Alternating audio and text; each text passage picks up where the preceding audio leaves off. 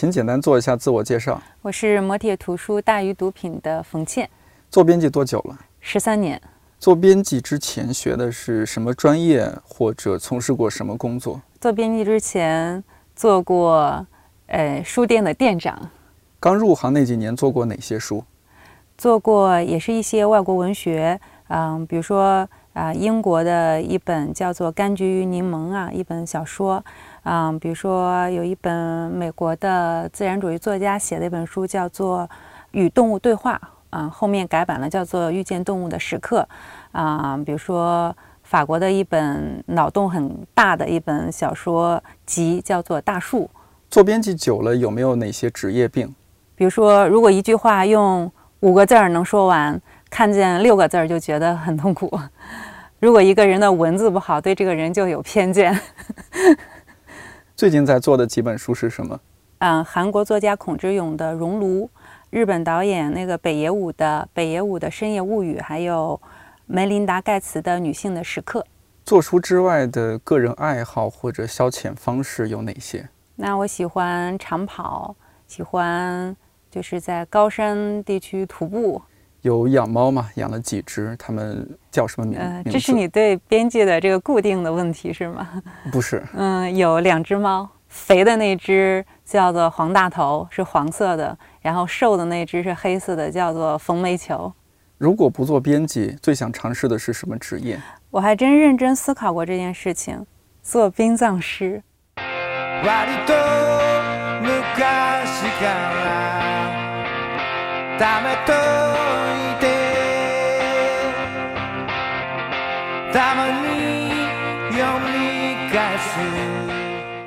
看理想电台，我是丁丁。网上不是有时候会看到这样的事情吗？有的人把几本书的书名放在一起，创作一首诗或者写一个故事，比如《我的前半生绝对是个梦》，这就是分别用了溥仪和易书的书名。我觉得很好玩，也试了试啊，听听看啊，用书名写故事。我是个年轻人，我心情不太好。那时，上帝是只兔子，他跟我聊到樱桃树、灰尘以及一座山。说我会遇到八二年生的金智英，我打断他说：“No No No，我不喜欢人类，我想住进森林。”他没理我，继续说道：“忧伤的时候到厨房去，你要爱上自己，给他饭吃，给他水喝，给他情书，对他说没有你什么都不甜蜜。”我被上帝说服了，决定试着去找到天空的另一半，于是开始了一个人的朝圣。我独自穿越沙漠，领悟了安全感和自由。八月七日，时间停止的那一天，在熊镇的奇迹唱片行，我遇到了那个让我怦然心动但失去名字的女孩。她跟我聊到枫树、水的微笑以及永恒。就在我犹豫晚上要不要住在当地寂静旅馆的时候，我被一个叫欧维的男人推醒，发现我在酒吧睡着了，而且我已经结婚了。我心情还不好，为何家会伤人？迎接我的将是长长的。回家路，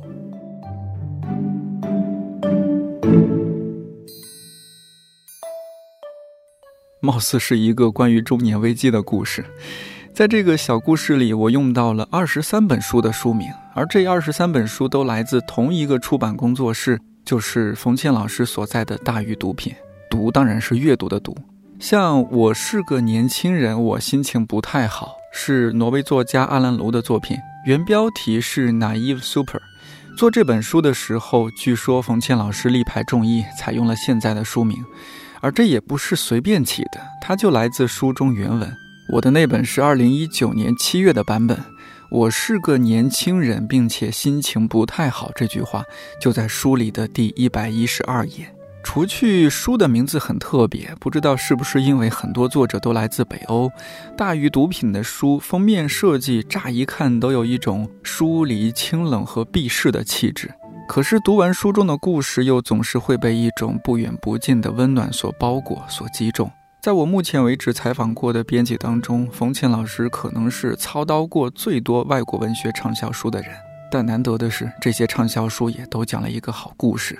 这一期的嘉印啦编辑，听冯倩老师聊聊他做过的那些外国文学书背后的故事，以及他对自己工作生活的一些理解与反思。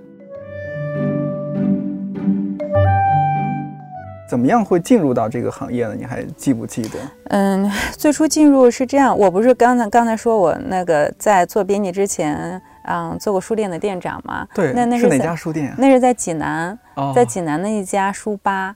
啊，那时候还叫书吧，就是说它有书，有这种是这种会员制借阅，然后还会提供一些饮品之类的。当时我们嗯做了一个还蛮有调调的一个一个一个地方。您大学毕业之后的第一份工作？我我第一份工作是在济南的外国语学校做英文老师。你学英语的，对我我是我是英文专业的，英语哦专业的。那么做完一年老师呢，就 跳槽了，觉得好像还是说书对我的吸引力更大吧。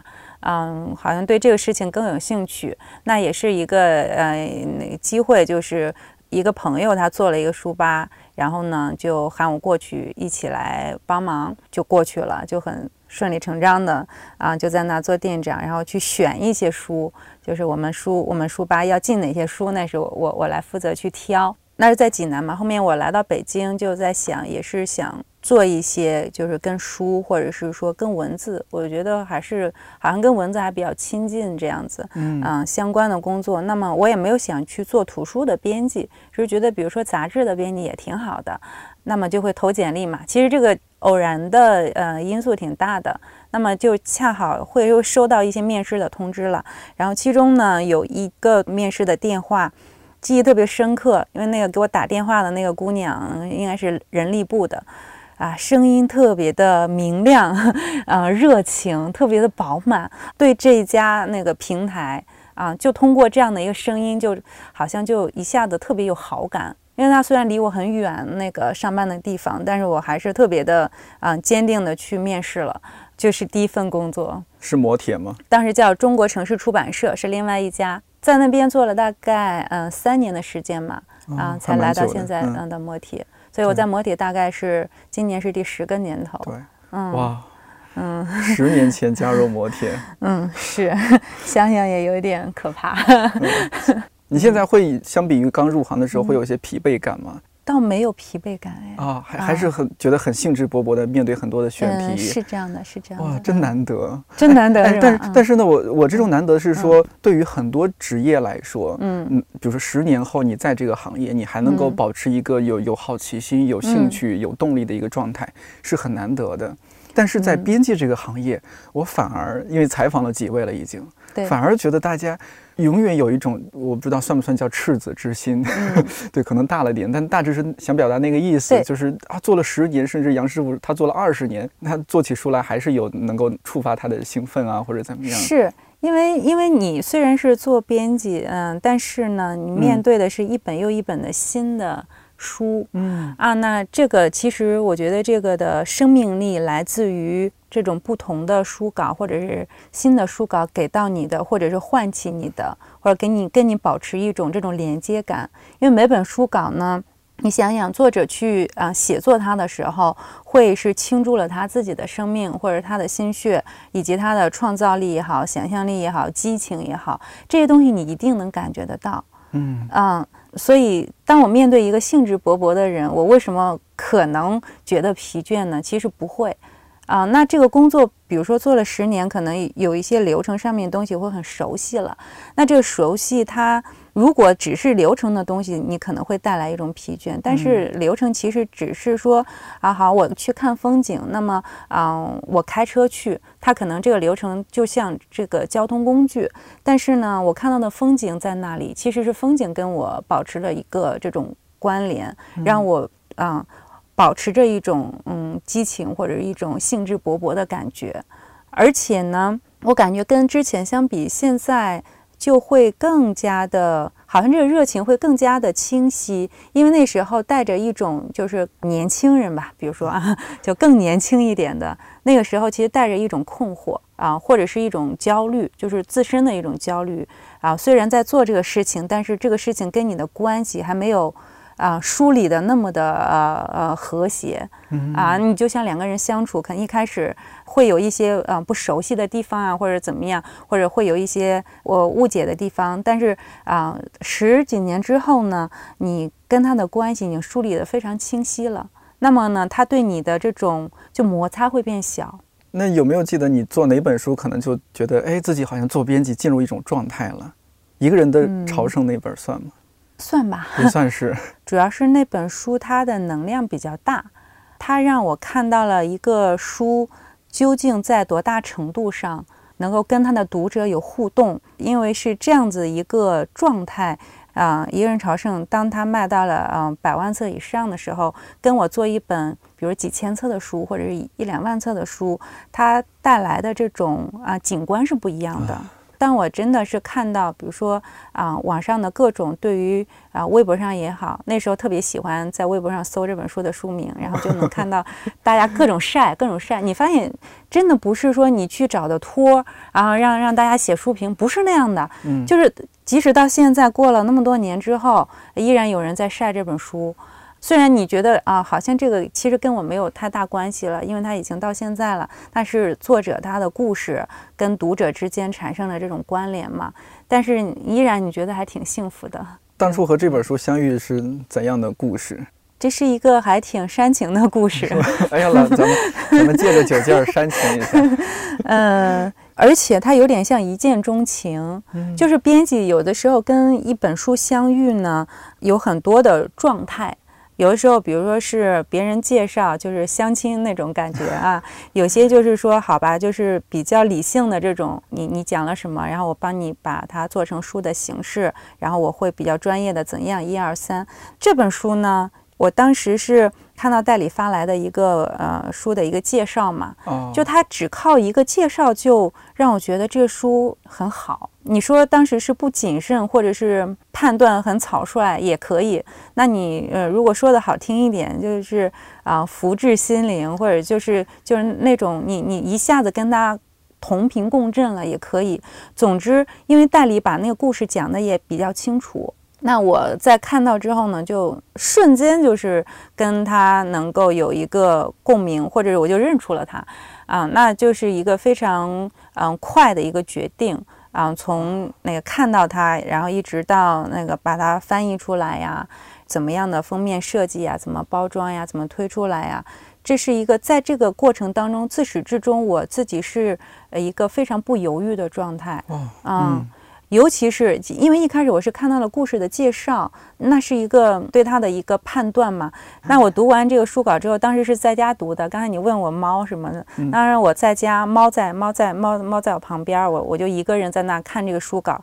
看完之后呢，就愣愣了一一小会儿吧，然后把书稿一推，倒在床上就放声大哭。嗯，觉得击中你的是什么呀？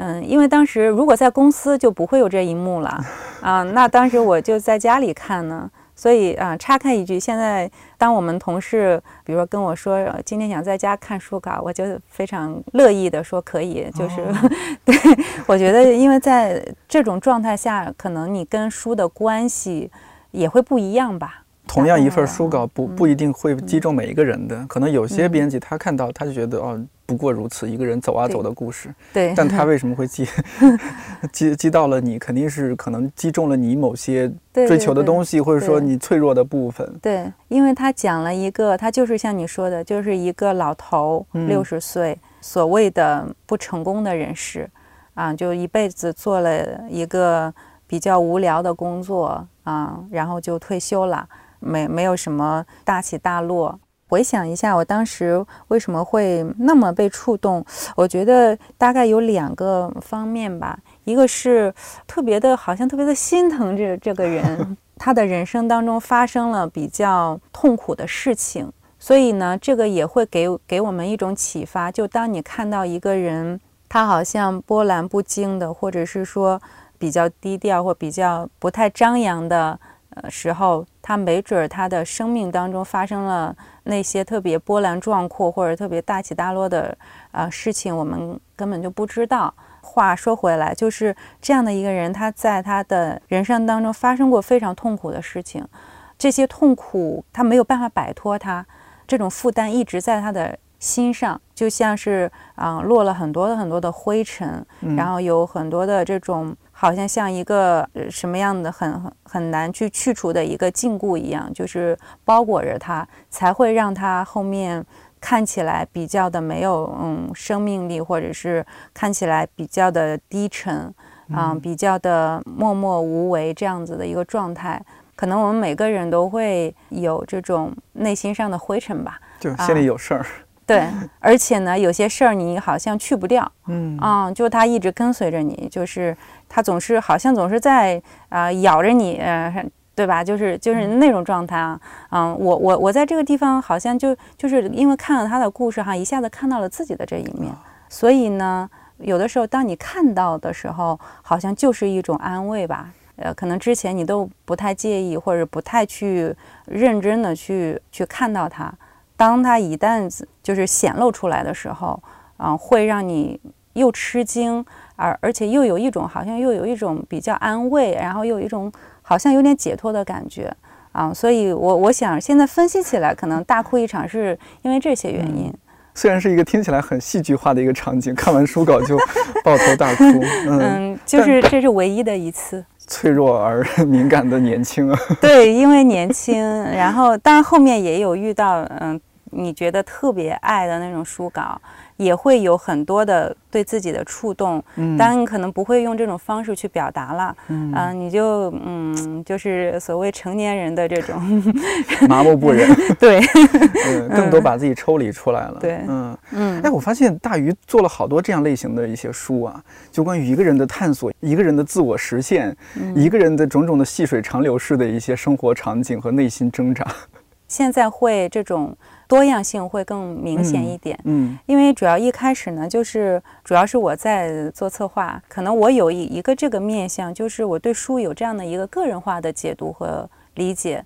我觉得一本书就像我们那个 slogan 里面提到的，让日常阅读成为砍向内心冰封大海的斧头。嗯，这个是嗯借用的卡夫卡老师的话嘛，嗯，他在给他的朋友写信的时候，是他的一个同学。就是嗯，有有一段论述啊，里面提到了这一句话，就跟他朋友交流说你要读什么样的书。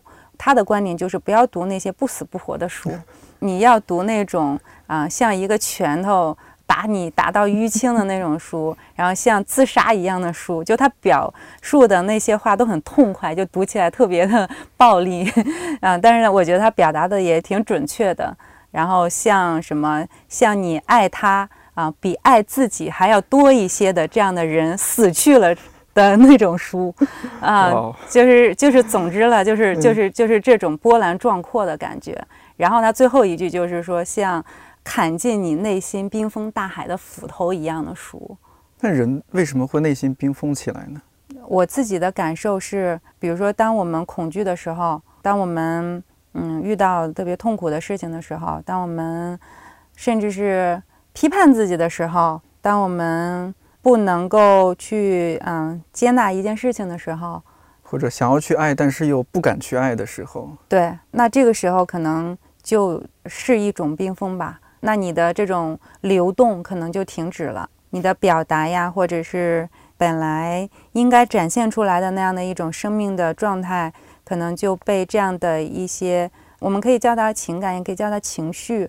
啊，嗯，可能更多的是偏负面的，但是也有一些，当我们很得意的时候，可能也会有这种所谓的冰封，或者当我们比较的娇慢，看什么都嗯看不上啊，什么就是有那样的状态的时候，其实也是一种冰封吧。对，一本书呢，它的可能它的作用吧，我们阅读一个，尤其是文学作品啊，嗯，更加应该是这样。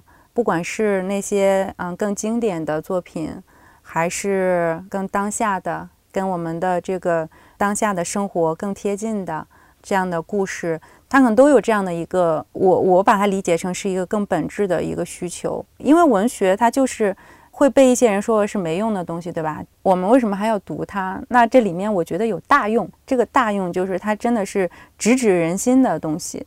其实我读书肯定没有各位编辑 读的那么多，但是呢，我觉得我为为数不多的这些阅读经历，呃，尤其是小时候啊，它对我来说特别重要的意义在哪里？就是那种陪伴感。嗯，你没有那么多玩的东西，你甚至没有朋友，那书是你最好的朋友。你在书里面看到我这个人的故事，那个人的故事，就像你看到那个书稿一样，好像你会看到一个另外一个自己。对，所以你你像如果一个小女孩儿，她啊、如果没有就是兄弟姐妹的陪伴啊，嗯或者是她比较孤单的话，那么家长跟她的这种陪伴其实是另外一种层面的。那当她去读，比如说读《小妇人》的时候，嗯那读到里面的几个姐妹她们之间的那样的一种情感，她跟那个世界，嗯、甚至会更贴近。嗯，所以就是这个世界它是它是需要有故事的嘛，是，嗯嗯。那人类是呃除了需要有技术、有医疗、有科学这些东西，它还要有故事，嗯，嗯，要有诗歌，要有爱，要 死亡诗社。嗯，是。对，这些是对于 human 来说，这是多么重要的事情。我们也是试图去能够在这个嗯。对能够捕捉到一些嗯。能够去。陪伴自己和读者的这个领域，或者是这件事情上，能够做得好一点。我还记得我看那个一个叫欧维的男人，嗯，啊，那最最初叫一个叫欧维男人决定去死，这不就是我老年的状态吗？啊，是吧？那不错呀，你这个状态。没有没有朋友，啊，最爱的人也离离自己而远去，觉得活在这个世界上没有什么意义，那然后一一心想去死一，心想去死哈、但是又总又死不成对，啊！但是那那那是多么幸运啊！你又死不成，然后有很多美好的东西进入你的生命中来。嗯，对，当初那个书也是你来嗯策划嘛？是的，就是嗯并且当时推荐给我书的那个呃我们那个板带老师关磊老师就嗯跟我说。好吧，这个就是一个北欧版的一个人的朝圣，他比较聪明嘛，就是这样这样推荐给我。我看了一下，呃，我觉得挺好的一个故事，而且可能我们去判断一个小说稿、书稿的一个最核心的东西，就是说，首先它的嗯故事是不是个好故事吧？可能这是嗯我们首先最感兴趣或者是最需要评估的一个事情对啊。嗯其次再看他讲故事的这个方法和他的语言，当然语嗯言一定要好了，这个是毫无疑问的。等等这些东西加起来，就是对于我们判断一个新的这种啊作家的作品来来说的话，嗯就是大概是这样的一个标准。当然，一些像比较嗯经典的作品呢，或者说像是一些呃已经有有所成就的这种国外的作家啊，就会不一样。那对于一个完全我们国内的读者不知道的这样的一个人，可能啊，我们最关心的是这个。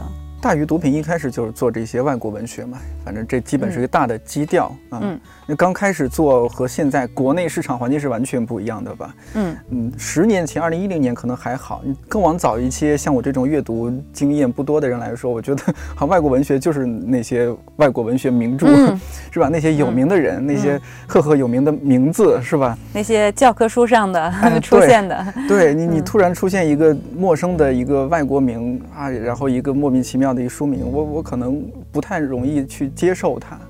你刚开始的时候做这些推广啊，或者说呃宣传，会不会挺不容易？我不知道这几年这些这个市场又发生了什么什么变化呢？变化还挺大的。是吗？呃，十年前呃确实是这样。十年前我们说到外国文学，大家大概提提到的就是那些名著，对啊、名著或者是名家的书，可能他还没有到名著的层面或者是那个位置，但是他已然是一个啊、就是无可置疑的一些东西，就是大家都比较认同、有共识，都认为是一个啊嗯嗯好作家。那至于自己要不要读，就另说，好像跟自己的关系有点远。是，就从嗯大众层面上来，我我觉得是嗯这样的，除非是小圈子大家一些知识分子，他们当然会嗯知道很多国外的一些不错的作者啊什么的。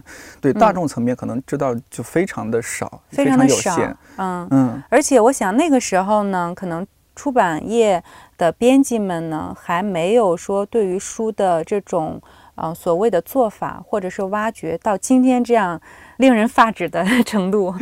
那个时候的呃挖掘其实很少哦，啊、我所谓的挖掘，我用一个更加准确的表述，叫做建立作品跟读者的关系。嗯，啊，那时候比如说你你说个神曲，那个时候如果出一神曲，那就是神曲，反正跟我没关系，就是一个名著或者是嗯。一个这样的一个、一个什么什么鬼知道是讲什么的书。嗯，啊，但是呢，我课本里学过，我就知道有这个书，名。知道这个名词，对，那现在的编辑把它做成了一个好像是跟你的这种关联感会非非常强的，啊，对它会有一些解读，在这里面做了很多的这种，嗯，所谓的嗯桥梁的工作，也是我对于编辑的一个身份的理解嘛。我觉得编辑他就是呃要建一座桥，这边是读者，这边是作者嘛，嗯，让让读者更容易的去走向作者。那么你。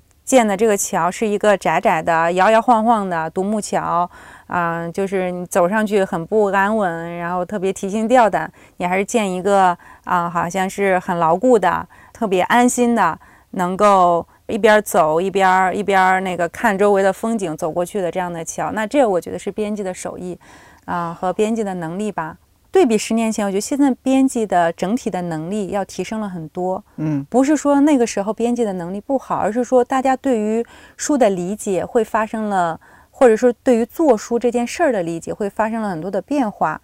现在的编辑呢，动脑子很多。过去的编辑动脑子不多了吗？过去的编辑他没有把脑子用在，可能更多的用在这个上面，就是怎么能让这个书营销什么的，对，尽可能的让这个书变得亲切。啊，过去的编辑呢，因为也编辑本身是一个还是挺有文化的这样的一个一个一个工作嘛。做编辑的人呢，也是饱读诗书啊，大概是这样子的。那么他们做出来也是给一些文化人看，嗯，大概是更像是这样的。它当然这个不是绝对的，但是现在呢，因为阅读是更普遍和大众化，啊，它其实是跟每一个人都相关。那么现在对于编辑的要求会是让他更加的要在怎么让这个书，嗯，会更容易被接受这件事情上要动脑子。十年前和十年后面临的困境就不太一样。十年前我们刚刚说到，那时候呃大众市场来说，外国文学大家知道是那些名人。那对于编辑或者出版社来说，他的困境有可能是一个新的外国作者，一个新的外国的一个看起来不错的书，怎么样让这些大众知道？但会不会其实也有另事情的另一方面，就是正因为大家已经看惯了、看多了那些所谓名著，突然出现一个陌生的外国作者，一个陌生的作品，反而。有点好奇，哎，那我看看它是一个怎样的故事？嗯，因为它相当于就僧多，但是粥少，嗯是吧？那我拿过来看一下。就是那时候你随便可能，嗯，当然不能，编辑做起来还是很认真的啊。就是随便做一本外国文学，可能都很多人扑过来来来看一下，哦，这是干嘛的？我觉得你这个观察其实蛮准确的，就是从数据上也能看到，就是那种超级大畅销书啊，嗯，比如说啊。零五年的书到现在都还在卖，嗯啊，那已经过去十几年了，嗯，那个时候更容易出现超级大畅销书，当然它最核心的是书的啊内容本身啊，但是呢，我想它跟呃氛围也有很大关系。那时候确实少，嗯，当我做出来的第一本外国文学，我想应该是在二零零七零八，零七零八，嗯。反正是呃十十年前的事情，那个时候去推一本书，好像就容易很多吧，就大家觉得很新鲜嘛。啊，那现在这样的小说太多了，嗯嗯，就已经审美疲劳了。是啊，一个人的朝圣，如果放到比如说二零一九年、二零二零年初，他很很可能就是销售可能也不错吧，但像那种应该超百万了吧？对，过了，嗯，对，已经过百万了，像达到那样的销量已经很难了。我觉得，嗯，你这个是有可能的，是吧？嗯，对，主要现在大家的选择会更多，而且当下的这种，嗯，它跟当下的这种，就是大家的需求也有关系啊。就是因为一本像过百万或者是两百万这样的书出现，它一定是说跟当下读者的这种共同的需求有了一个共振。这个它它有一些就是正好是时间点的这种这种有其实有概率的成分在里头。对，过了几年再出这样的书，大家的关注点不在这儿了。嗯，对。我们刚刚聊的这些，我就想到是大鱼做的这些，呃，前面也说到一些，就是大鱼做的这些外国文学，好多是呃，挺向内的，呃，就是和我一般想象中的外国文学不太一样啊。因为我本身当然读的也很少，就是他好像都在探讨人该怎样，我该如何存在，就是汪峰。而而且我注意到有呃，当然现在也有一些你们有做韩国的一些文学啊，日本呃还有美国，相当一部分是在北欧的。哎，这个地方其实我很好奇啊，因为那个地方我们一说起来，呃，人很少，高福利，高自杀率。它诞生了一些像性冷淡的宜家品牌，呃，但是又有很美好的安徒生童话。那那个地方的文学，因为你你在这方面做了很久嘛，应该接触更多一些。就那个地方诞生的文学，嗯啊，会和其他一些地方会很不一样吗？首先呢，我我是觉得，呃，文学它还是更个体化的，嗯，它可能地域呢，总体上可能会呈现一种啊共性。但是其实对于文学本身，啊，你你在读一个作品的时候，啊，你首先感受到的还是这个作家他作为一个个人，作为一个个体，对于啊世界呀，对于人的境况呀，对于存在呀，这这些事情的思考，然后嗯，这样的呈现出来的，通过这种文学的呃手法和方式呈现出来的，倒不是一开始你就感觉它是个。啊，什么北欧小说或者是南美小说，但是也能感觉到，像北欧的，就我所阅读的这些，或者是我们引进过来的这些作家呢，会呈现一些，嗯，那个地域啊，它带给人的一些气质啊，嗯。啊，比如说，我觉得特别的典型的有两个作家的书，啊，一个是我们去年出版的那个 Patterson 的《外出偷马》。那个书后面也被改编成了电影，嗯啊，就是这个作家呢，他的文笔和他的这种叙事的口吻，就让你能感受到那种他是一个比较清冽的，然后很冷静的，看起来就像北欧的那个广袤的那种那 种无人的 啊那种风景一样，他是带着一点点的那种寒冷，嗯的那种叙事的口吻。对，这就是我读我读的不多，但他们给我的感觉就是孤单清冷，就是读着读着你觉得头上就涌过来一个冰川一样的感觉。读你如果去读那个冰岛的那位作家，我们出了他的三部曲，就叫《冰岛三部曲》。冰岛三部曲啊，那个作家是我特别喜欢的一个作家，他的那个语言简直是像诗一样的语言，因为冰岛会更。更寒冷是吧？你读的时候会感觉这个，嗯，这个感觉会更浓烈。然后夏天的时候去读，我觉得特别合适，特别凉快，特别凉快。我感觉他们特喜欢剖析自我，就可能是不是事儿也不太多，他们没什么生活压力。呃，他们有更多的余裕去剖析自我。你看，不是理想国出那一个系列《我的奋斗》系列啊？是是是是，那个这个人感觉真是完全用生命在写作。对，我觉得那个书真是不知道该说什么。对啊，那书当年在挪威啊，真的是太火了，真的是每个人基本基本上都在谈论那本书。哇，嗯，国民级别的小说也是是这样的，可能真的是像你说的，在这样的一个地方，可能才能诞生这样的作品。我还想到，因为北欧的犯罪小说特别的兴盛哦，北欧是个特别安全的地方。嗯，我是在做完那个，嗯，我我是个年轻人那本书，嗯啊，做完这本书之后，后面我就去了挪威，住在一个朋友家里，朋友就跟我讲啊，他坐公交车丢了一个包，他也不急不慢的，就也没有说当天就去找。那过了几天，然后就给那个公交公司打电话，说我丢了一个包，因为他好像也没有太着急，啊，就说那个我我现在想把它找回来，公交公司就真的给他找了回来，并且还比较幽默的说，你包里有个香蕉，给你扔了，已经坏掉了。嗯啊，第一次去的感受就特别的强烈，就是比如说他去超市买水果，买完水果就直接就吃，呃，我说你不需要洗的呀，他说不需要啊，就是。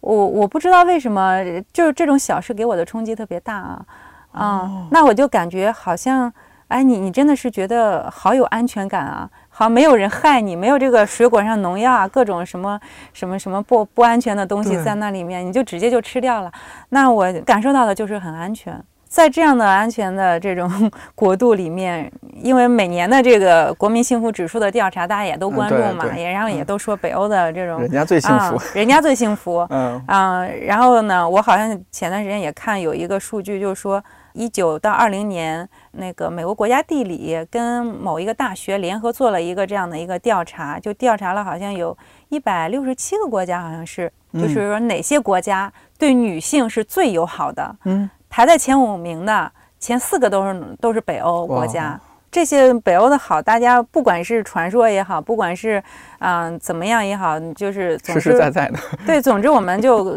经常看到的是这些东西。那么他们那个地方真的是兴盛犯罪小说，这个逻辑该怎么理解？我在想啊，就是说，因为犯罪小说它的目的不是说在看犯罪，其实还是看人心。而且呢，通过犯罪小说这样的一个形式，它会体现的更加的极致啊，因为有这种对最极致的冲突，嗯啊，杀人啊这种，就就是类似这样子的亲情啊、伦理啊，其实都在里边。对，嗯，我在想是不是这样啊？这一家之言，是不是说因为？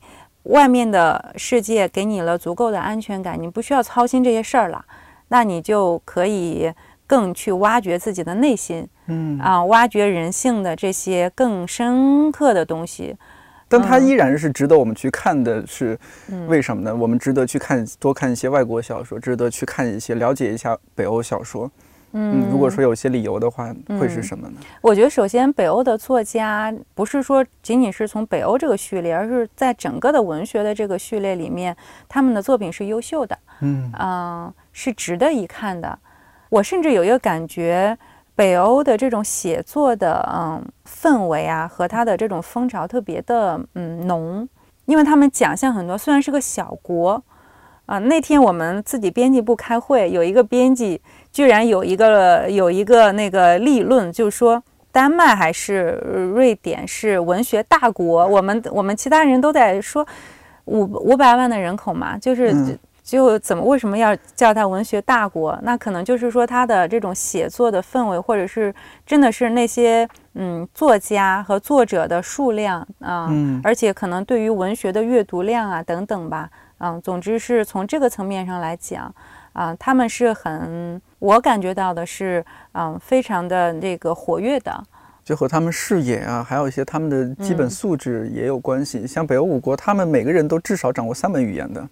本国的语言，因为本来是本来北欧的这几个国家可能除了出入嘛，是可能除了芬兰语呃不太那个一样之外，其他四国像给我们翻译，我是个年轻人，我心情不太好的这位译者，对他同时也翻译了啊一个叫欧维的男人决定去死，总看到他名字，对对，我们 御用的一个译者。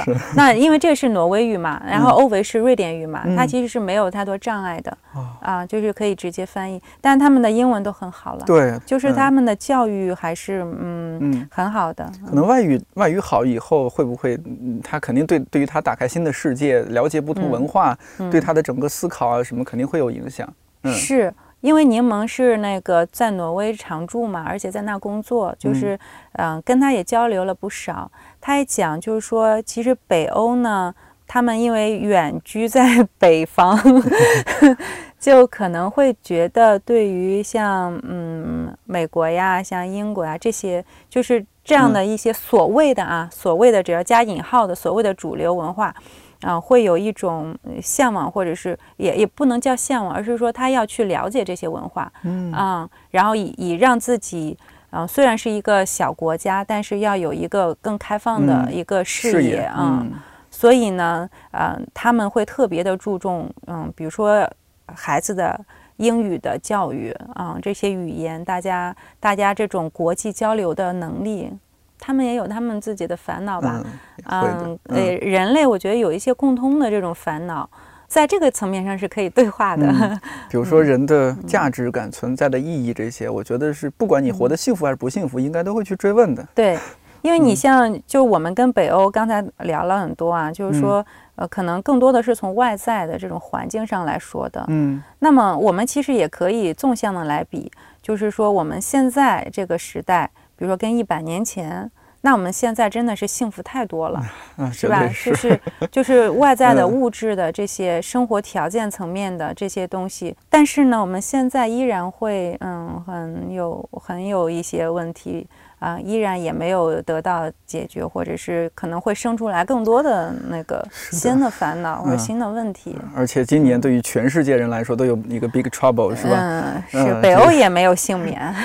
对呀、嗯嗯，我我们刚刚说到说，就是比如说说到北欧的女性，她们是那样一个状态。那我们说回来，我们所处的这个亚洲，去年大宇出了那本、非常火了，当然是嗯八二年生的金智英啊、又有书又有电影。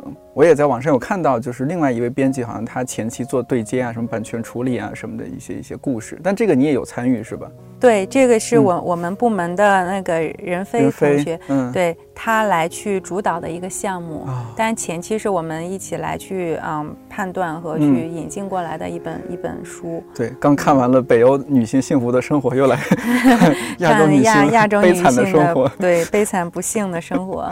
呃，当然这种经常的换脑子呀什么，这是编辑的日常了，已经是、是吧嗯？刚刚看了一本让你笑的，又来看一本让你哭的。嗯，是的嗯。对，但是我还还想我们可以聊一下，就是这一两年。呃，大宇做的这几本书啊，包括我们刚刚说的金智英啊，还有嗯我不知道最近是不是也还在做一些。就我发现你们好像也开始关注一些女性话题。对于女性这个话题的关注，嗯，它好像是一个比较自发的一个关注。最早呢，还不是金智英，最早嗯我们出了《天空的另一半》，他是那个一对那个呃《纽约时报》的记者夫妇，他们其实蛮有名了，哦，嗯，他们是写纪实文学很厉害的一一对夫妇，夫妇中的妻子她是一个华裔，嗯。嗯，他们对于就是亚非拉女性的一个嗯，算是纪实文学的作品，对他们嗯生存现状的一个报道和写作。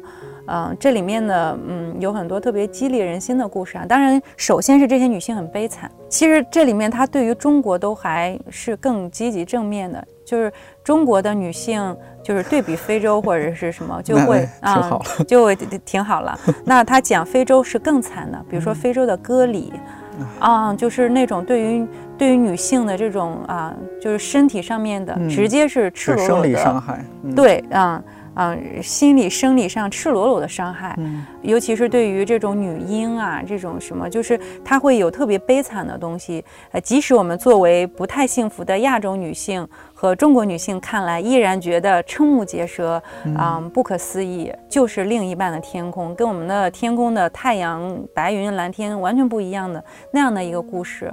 那是我们最早去关注女性的这样的一个嗯主题。嗯，那本书差不多一几年出的，一二年的时候吧，那相当早。啊、嗯。是相当早，当时也没有想到，因为他讲女性主义或者是女权主义的时候，嗯、就是好像中国这个词甚至都是一个没那嗯么的。嗯对比较陌生化的一个词，对。或，者大家有点说不出口的一个词。嗯。啊、在那个时候，我们没有想到他会那么的受欢迎。哦，那个书现在卖了二十几万册，完全出乎我们的意料。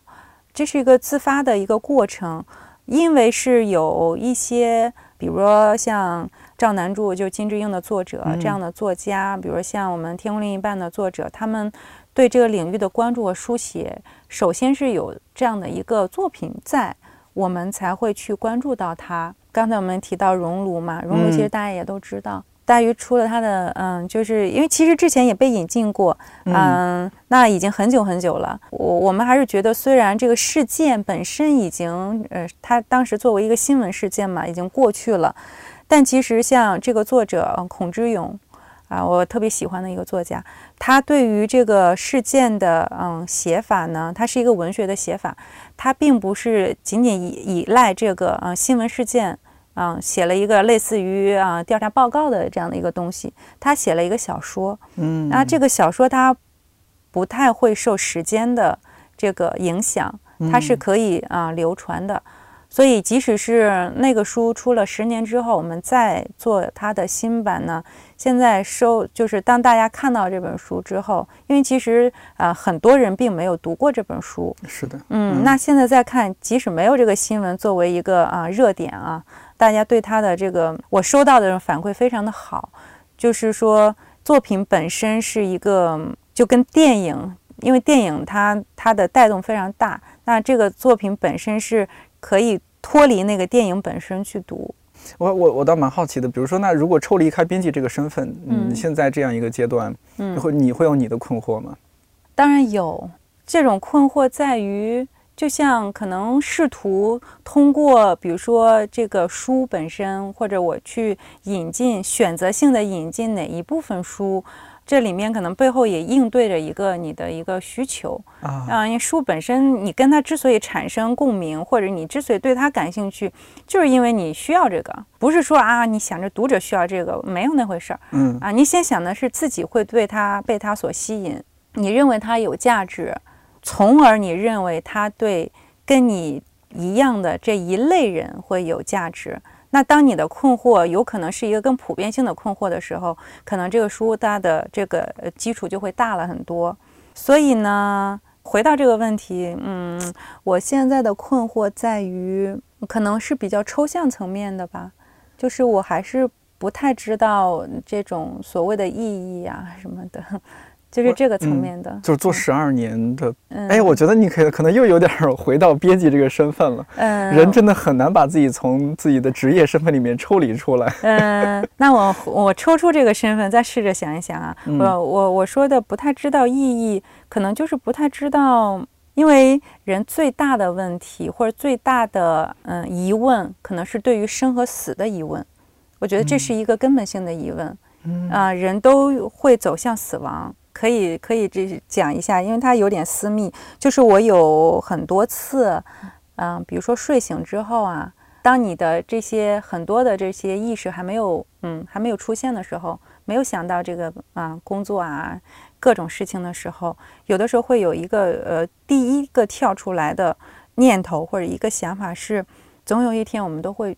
死掉的，嗯，是啊，嗯，人的这样的恐惧，呃，早就有很多人啊，弗洛伊德啊，什么，就是他们已经都都论述过 n 多 n 多年，这是比较抽象的东西，他一直好像还在困惑着我。直白的说，你可以不怕死吗？还是不可以的？那你怎么去解决这个问题？呃，尤其是当今这个时代，我们的不安全感会更强嘛？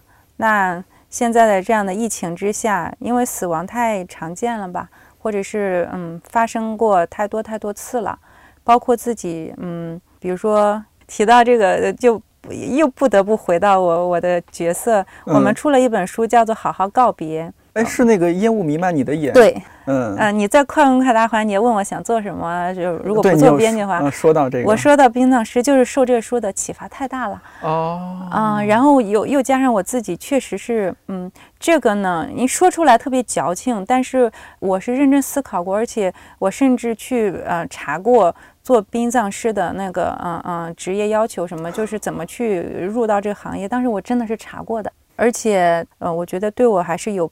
改变的吧，就是对于生与死的态度，对于生与死的态度，对于这个死亡这件事情，它究竟是个什么样子的状态嘛？当然，我们都有这样的困扰。可能有些人就不太想这回事儿，就说好好活着嘛。就是那我们就看一看怎么能好好活着。呃，可能我就比较的嗯往回走，就是那我就想这个对，就会在这个问题上逗留的比较久，就没有。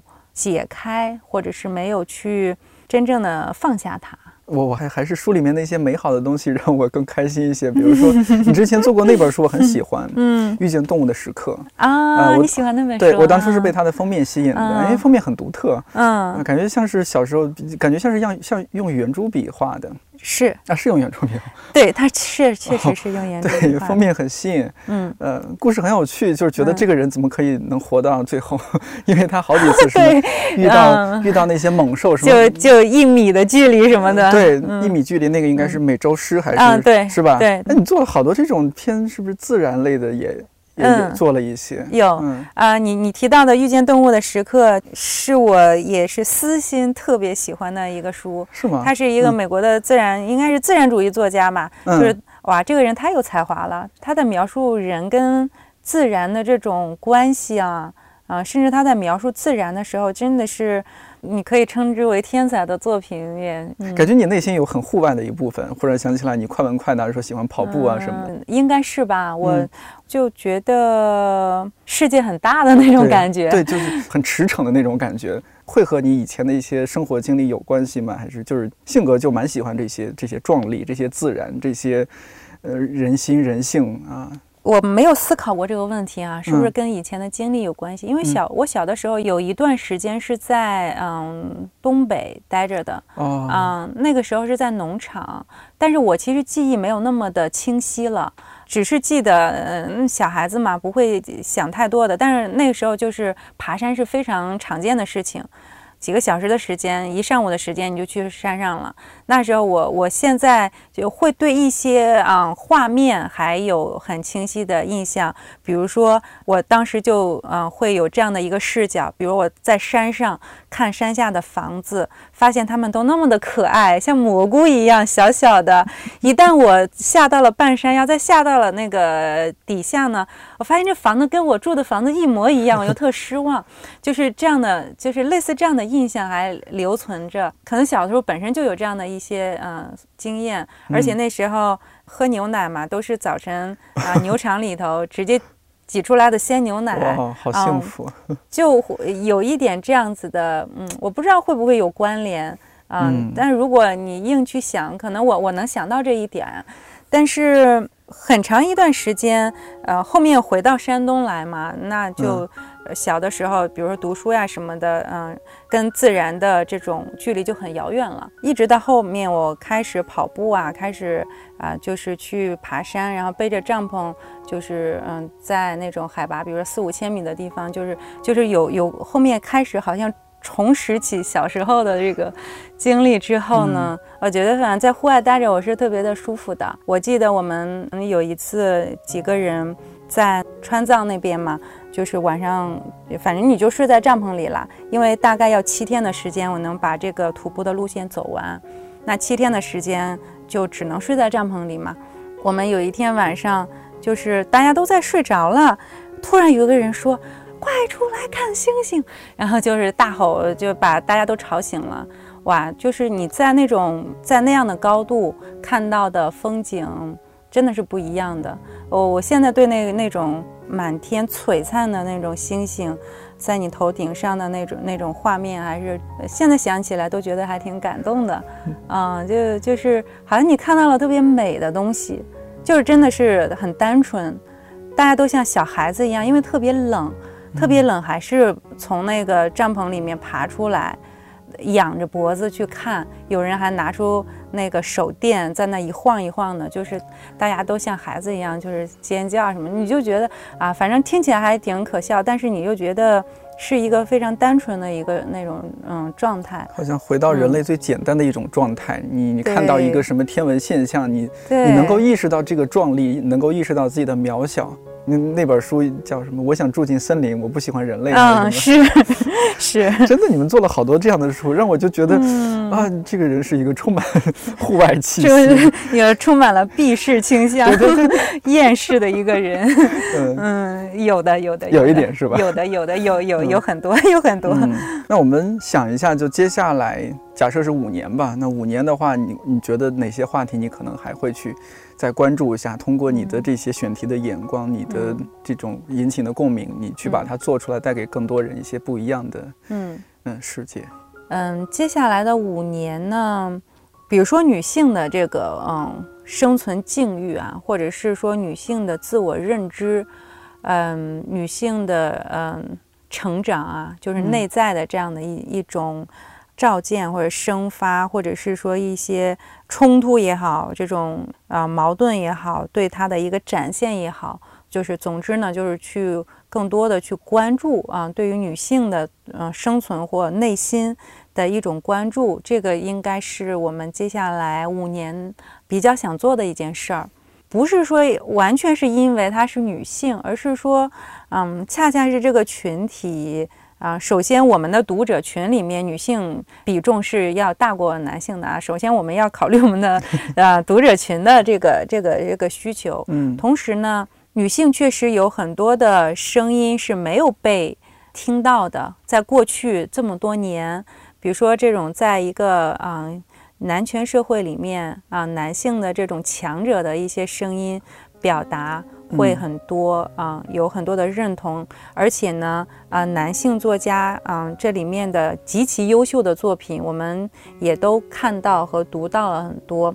那么对于女性的这一块儿，它啊是没有完成的，或者说没有更充分的啊去展现它的。那么我们也希望通过我们的工作能够做到。呃，一部分吧，就是把这一块的展现啊，这里面我们相信会持续的有更多的啊好的作品。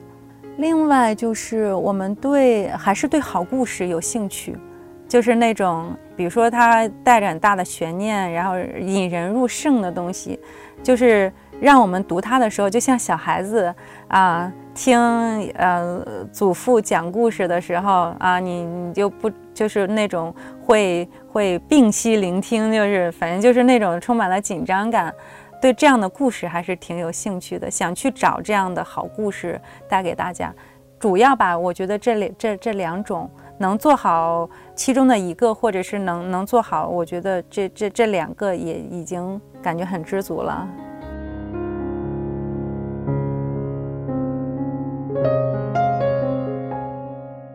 那天录完节目，冯倩老师和我分享了一个做书时候的小设计。在我是个年轻人，我心情不太好。这本书前面有整体比较空白的两页，一页中间只印着“对我来说，年岁的增长牵连着一种不安”，再翻一页，印着“一切对我来说都毫无意义”。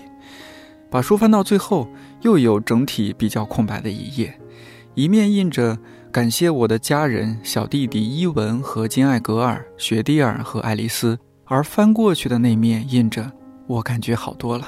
这会不会也分别是你打开这本书和读完以后合上这本书的感受呢？既然这期电台说到了一些名字很长很特别的书，那我们的片尾曲也用一首名字很长很特别的歌来结束吧。要选在太阳落半、月亮升起时死去。来自九五后音乐人 C C 陈又晴，此曲都是自己的创作。C C 和我们之前介绍过的乐队安娜奇，九月份会一起去到几个城市巡演，感兴趣的朋友可以去微博关注一下。感谢您的收听，看理想电台，我是颠颠，祝你早安、午安、晚安，我们下周四再见。我常想，孤岛上的人，如岩石般。坚强，通朝夕诉说蓝色忧伤。我常想，天桥下的人，在灯火间流浪，会不会也曾怀抱彩色梦想？要悬在太阳落半，